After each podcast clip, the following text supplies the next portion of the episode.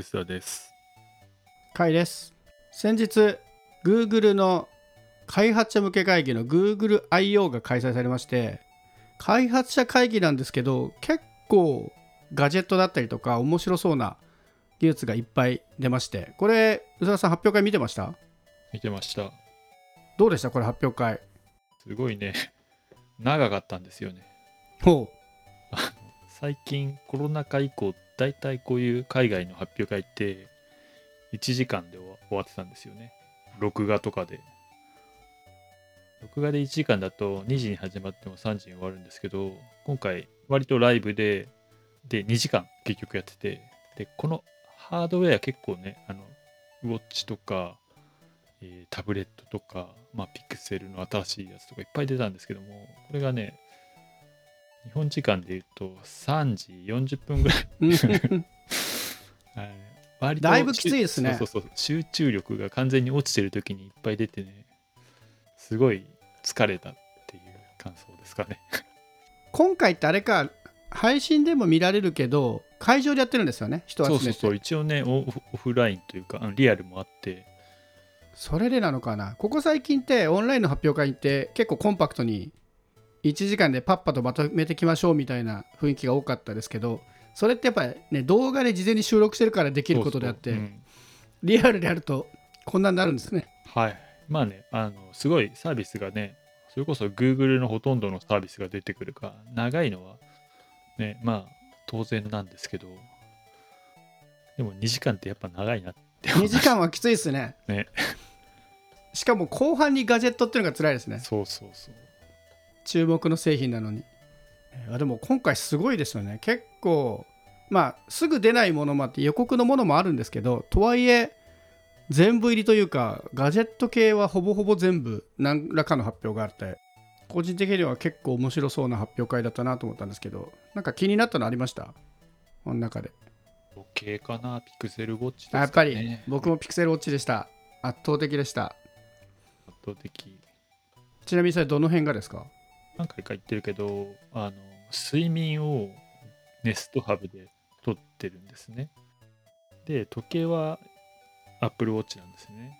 うんそこでちゃんと Google きそのす睡眠と運動が別になってるんでもしかしてこうちょっと Google に寄せてもいいんじゃないかと思っているんですけどもおおなるほどそうなんでそうするとちょっと Pixel Watch で出たら買おうかなみたいなことは思っててで実際に割と良さげなものが出てきたので結構気になりますかね。この中でもこの中というか今回発表した中でも新機軸というか新プラまあ一応 Wear OS はね Google 出してるけど自社ブランドのスマートウォッチは初だと思うので。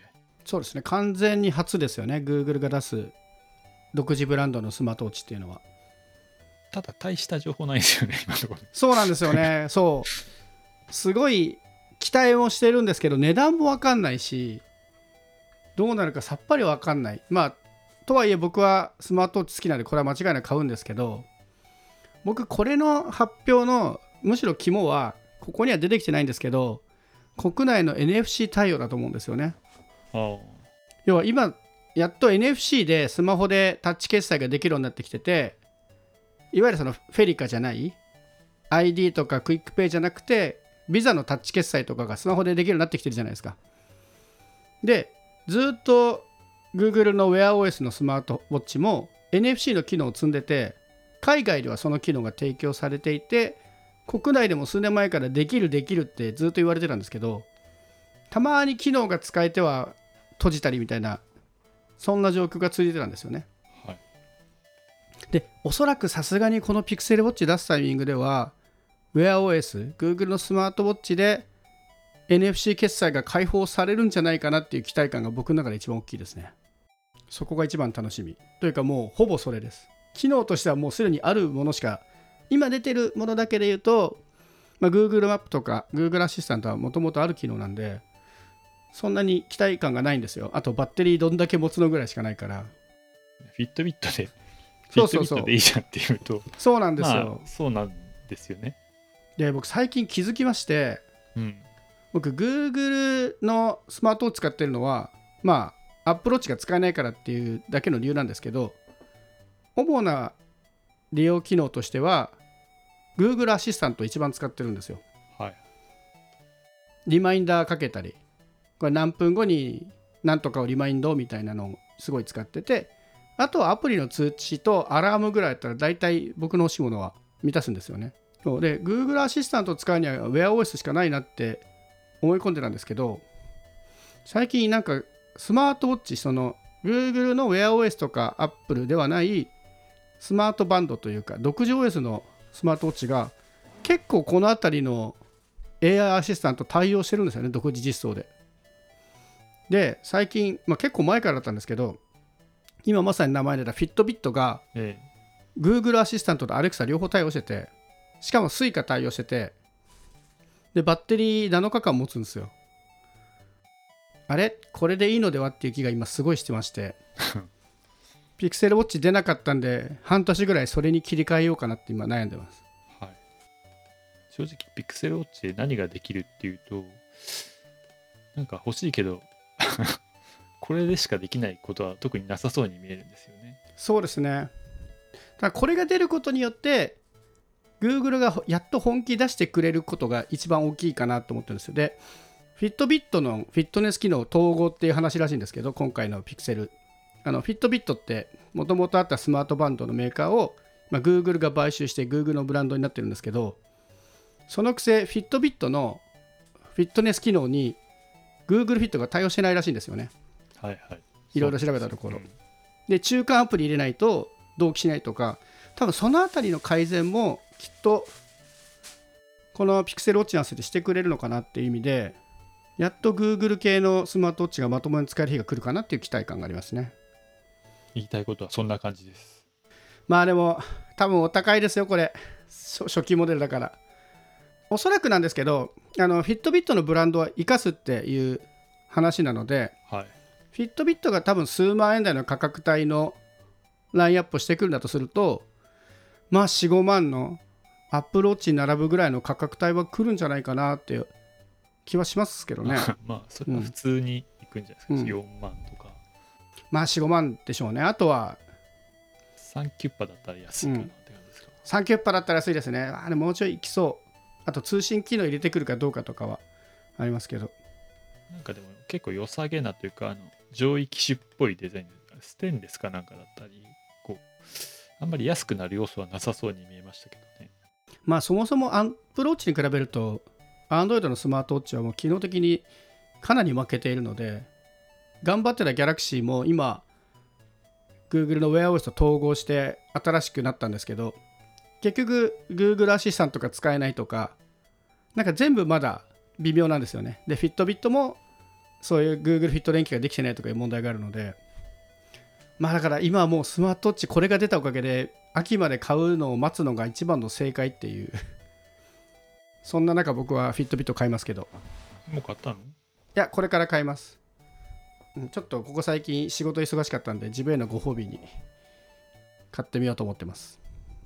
そうですねやっぱりピクセルウォッチが一番面白かったかな。そうですね、まあ、期待というか一番言いたいことがあるのはそれかなってとは何が出ましたっけね？えっとピクセルスマートフォンがピクセル 6A と7の予告が出てあとイヤホンのピクセルバッツプロが出てでタブレットでが復活か。ピクセルタブレットが出ますっていう予告だけあってハードはそんな感じ。あとスマート変なスマートグラスみたいなのがちょっと出てきますみたいな。そうですね。ピクセル7もほぼ予告だからよくわからないですよね。よくわかんないです。う んまあ7の発表時にきっと新機能とかも出てくると思うんでそれ待ちだなと思うんですけどまあピクセルスマートフォンのピクセルに関してはまあね6とか出てるからウォッチほどの新しさはやっぱりないですよね。うん。まあそういう意味ではタブレットとしては初めてになるピクセルタブレットも出てきましたけどまあこれも昔を振り返れば一応ネクサスっていうブランドもあったのでネクサスリブランドして復活みたいな感じですよね。うん。ネクサスはでも爆安うんうん、うん、みたいなね、で結局 Google が安すぎて他が参入できなくてマーケットが立ち上がらなかったみたいな感じになっちゃったから今回のは高く出てきそうです。結構高級そうですよね。全体的に出てきてる機能を見る限り。なんかあれですよね。普及させるために安く出すよりは本当にフラッグシップというかこうねあの OEM の人がこうちゃんと参考にするみたいな、まあリファレンス的な作りになってそうに見えますけどね。まあ何もわかんないんですけど。ねまあでもそっちの方がいいですよね。今 Android タブレットって本当にいいものがないんですよね。そうです。やっと最近 Galaxy とか出してきてくれたんですけど。ね。ううん。ん本当になんか安かろう悪かろうのものしかな市場で出てこないのでこういうきちんとしたスペックのいいものと安いのとその中間ぐらいでバランスもうちょっと良くなってくれると。そういう意味での期待ですね。これが出てくることで Android タブレット全体また盛り上がってくれるといいなっていう。これころの期待はあります。中継見てたらあの、うん。タブレットを出しますって言っておーって盛り上がってたんだけどあの2013年って出た瞬間にシーンってなっててめちゃくちゃ面白かったあれですねなんかネットミームのあれですね。うおーって盛り上がるの逆パターンですね。そう。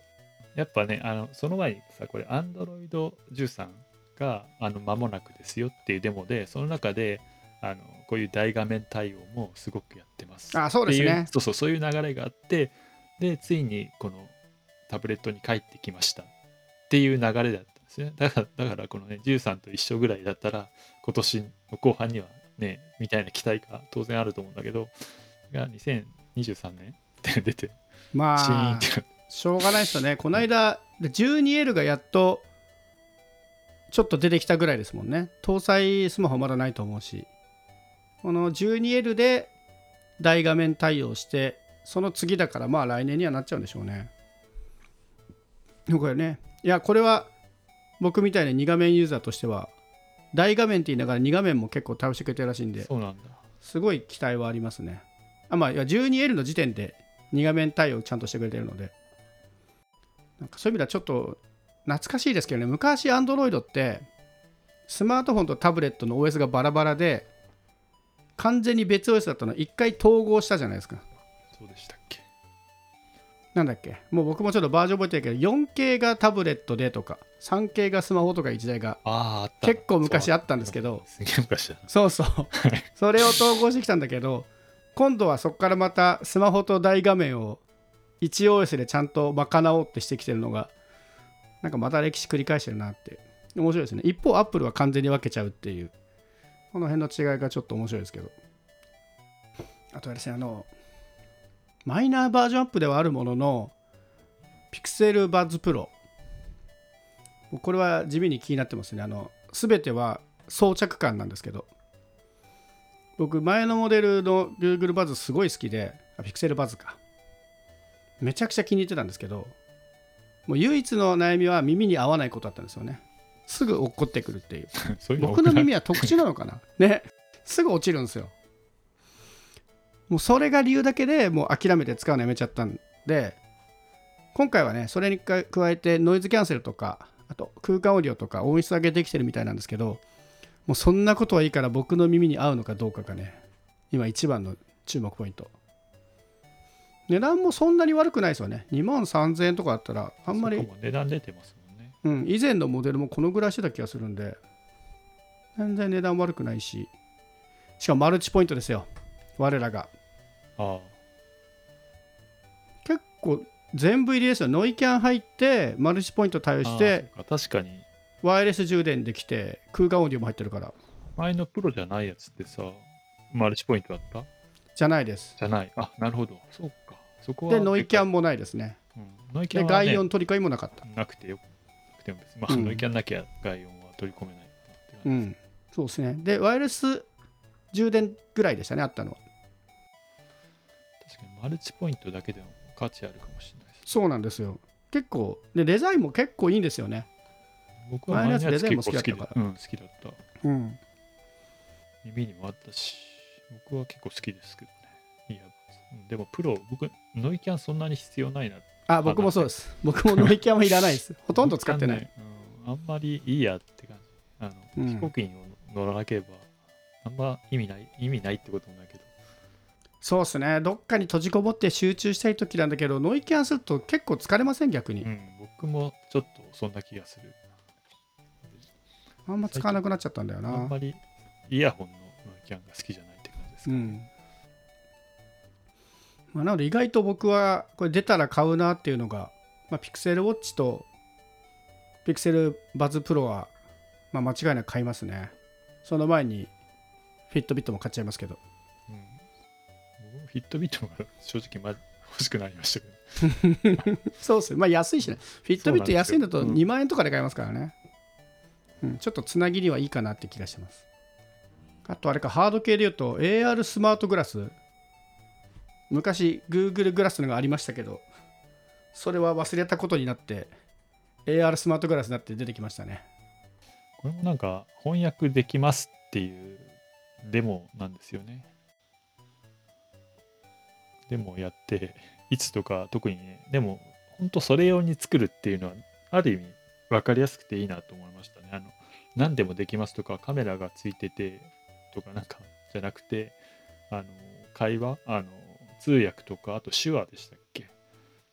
手話したしてるところの文字が出てくるみたいな、まあ多分言語の問題もあるとは思うんですけどあのそういうちゃんとしたちゃんとした単機能で紹介してるのはいいかなと思いましたけどね。うん、いや僕これ結構いいなと思ってあんまり AR じゃないとは思うんですけど実際に狙ってる方向って。まあ先ほども話題に上がったピクセルバツも結構近い機能持ってるんですよね。イヤホンに耳つけたままアプリと連携させてあの翻訳機能。で自分はイヤホンで全部翻訳してくれて相手にはスマホ渡さなきゃいけないんだけど結構異次元の体験ができるんですよね。やってみると本当になんか翻訳こんにゃく食べたみたいな感じで向こうは英語喋ってるのに勝手に自分の耳に日本語に翻訳されるっていうのがすごい面白い機能でなんだけどスマホ渡さなきゃいけないとこだけやっぱりネックなんですよね。だからウェイターとかだったら海外のレストランでお店の人に渡すぐらいならいいんだけどね、道案内してくださいみたいな知らない人にスマホ渡せないじゃないですか海外で。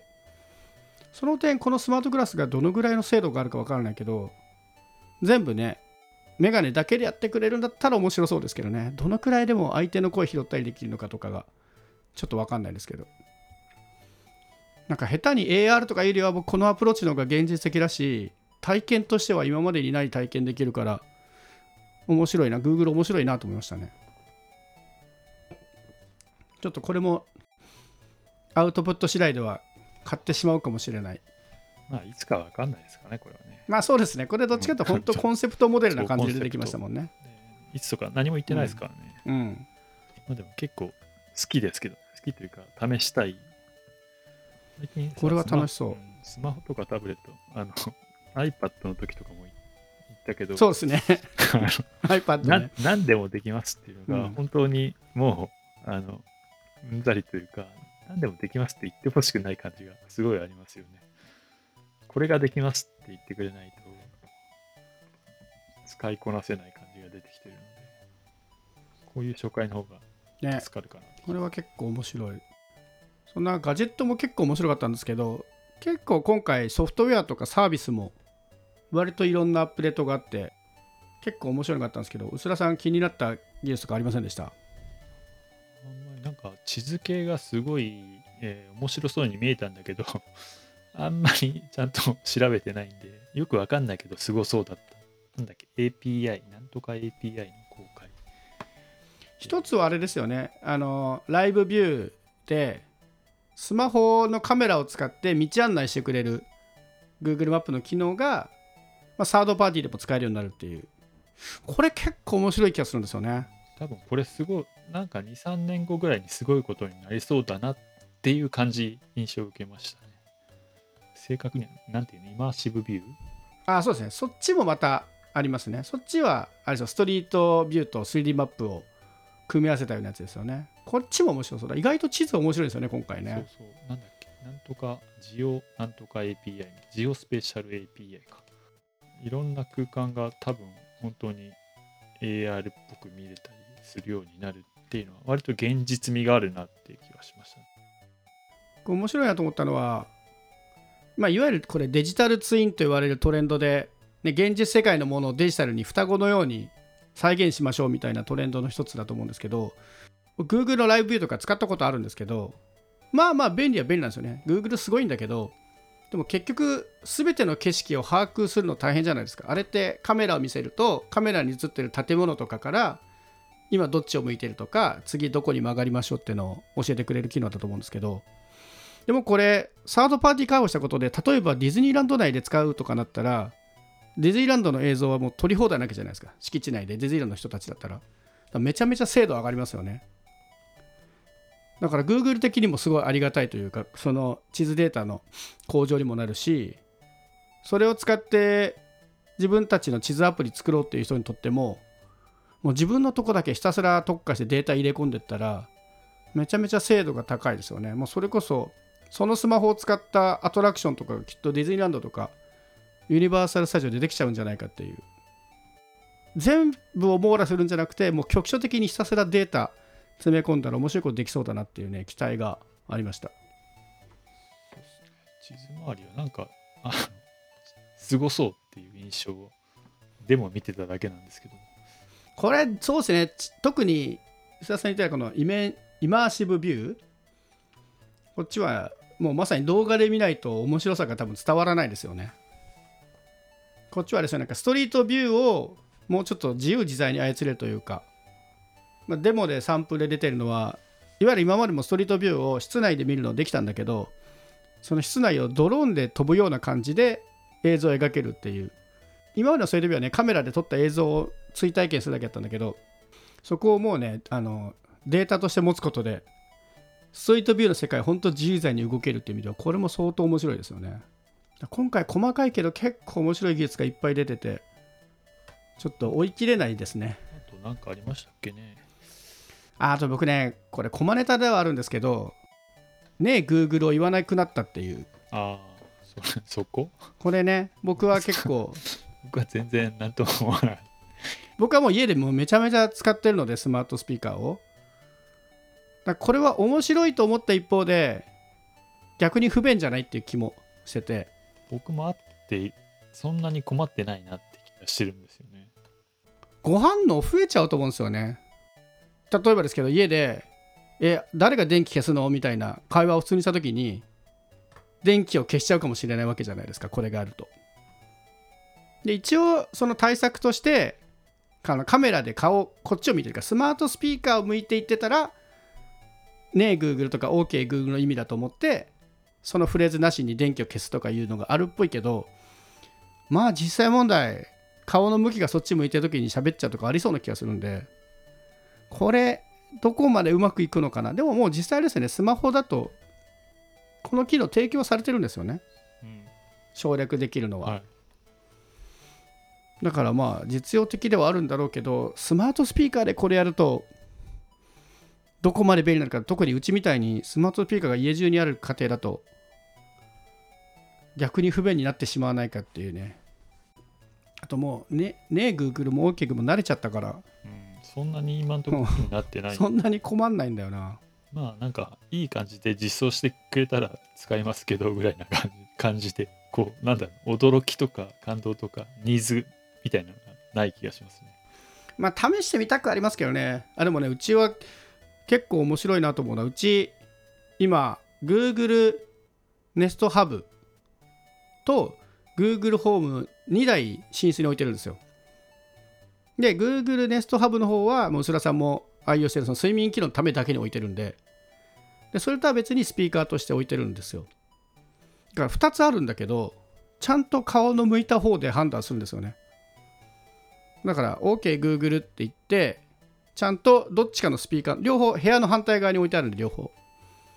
片方に向いて言うときちんとそれだけで反応してるんで話者向きの特定はもうすでに結構できてはいますね。だからそれで十分な気がしてるんですけどもそうなんだよね。もう満足してるからすごいこちら側のニーズじゃないんですよね。ういやでもここまでやらないと使わない人たちもいるのかなっていう、それはわかります。そっちなんだと思うんですけどね使ってる人たちはもういいじゃんっていうあとあれですねこれ GoogleIO じゃないんですけどそのちょっと前に出てた Google ドキュメントが、えっと、自動要約とか自動書き起こし機能がひっそりとリリースされていてそれに合わせてあの開ページがなくなる機能ついたじゃないですか。グーそう今 Google ドキュメントの開ページをオフにする機能がついたんですよ。へこれが一番僕待ってましたな機能かもしれない。あ、そうなんだ。うん、なんで？確かにでも邪魔かも。いや要はテキストエディター的に書いていきたいじゃないですか。だらだらと。開ページとか関係ないですよその特にウェブサイトのドキュメントを作ってる時とかにウェブサイトの開ページは全く関係ないので分割せずだらだら書いていきたいんですよね。ただねまだね実装が甘くてそのうち治ると思うんですけどなぜか開ページをオフにすると幅がめちゃめちゃ横幅が広くなるんですよ。へでその結果画像をドラッグアンドロップに入れるとめちゃめちゃ画像の幅もでかくなるっていう謎の現象があって。ね文章の折り返し幅より画像の折り返し幅が倍ぐらいあるんですよ。これちょっとねあの後でサブスタックにも画像でサンプル載せますけどせっかくのいい機能なのに画像がめちゃめちゃ入大きくなるだけで台無しになってるってちょっともったいなさがこれ設定で変えられるのかな？ちょっと普通に使うとちょっと微妙な感じ。え。開ページなし設定にしようかな。あ、そう、デフォルトでもうできるようになったんですよね。ファイルページ設定でできるらしいですよ。はいあできますページ分けなしってやつ。へそれそれです。え。あ、本当だでも幅の広い画像や表を追加できるようになるから、あれですね。幅の管理も変わるんですね、きっと。あのそこの幅の調整機能が入ってくれたらいいかな。テキストをやるには幅でかすぎるとやっぱり読みにくいじゃないですか。テキスト書くときって。そっか、縦のページ数だけじゃなくて、横もの制限もなくなるのか。あれですね、ワード互換的に使う人は、ちょっとこれだと困っちゃう。あ、そうですね。もうねさよならワードだと思います。でもその割り切りが使いやすくなった気がするんで、これ僕ね、Google I.O. 全然関係ないんですけど、隠れた Google 絡みの機能して気に入ってますね。いや、知らなかったです。いいかもしれない。でもなんか、あれですね、これにしちゃうと、なんかうまくいかないこともありそうな気がします。まあ、ね、Google ドキュメントで使ってる分には困らないと思いますけどね、そこからワード連携とか、ワードに保存とかするとちょっと大変だと思いますけど、まあ、その時だけ元に戻せばいいんで、いいんで、画像の幅がずれてるんで、ちょっとそのあたりはもうちょっとアップデート待ちですけど、でも結構いい機能ですね。半年ぐらいしたらいい感じにしてくれるかうん、そんなイメージ。まあ、なので結構ハードも面白いのがいっぱい出たけど、隠れては、隠れてはいないけど、ソフトやサービスも割と面白い Google I.O. でしたね。とりあえず僕は秋の新製品ラッシュを楽しみに待ちたいと思います。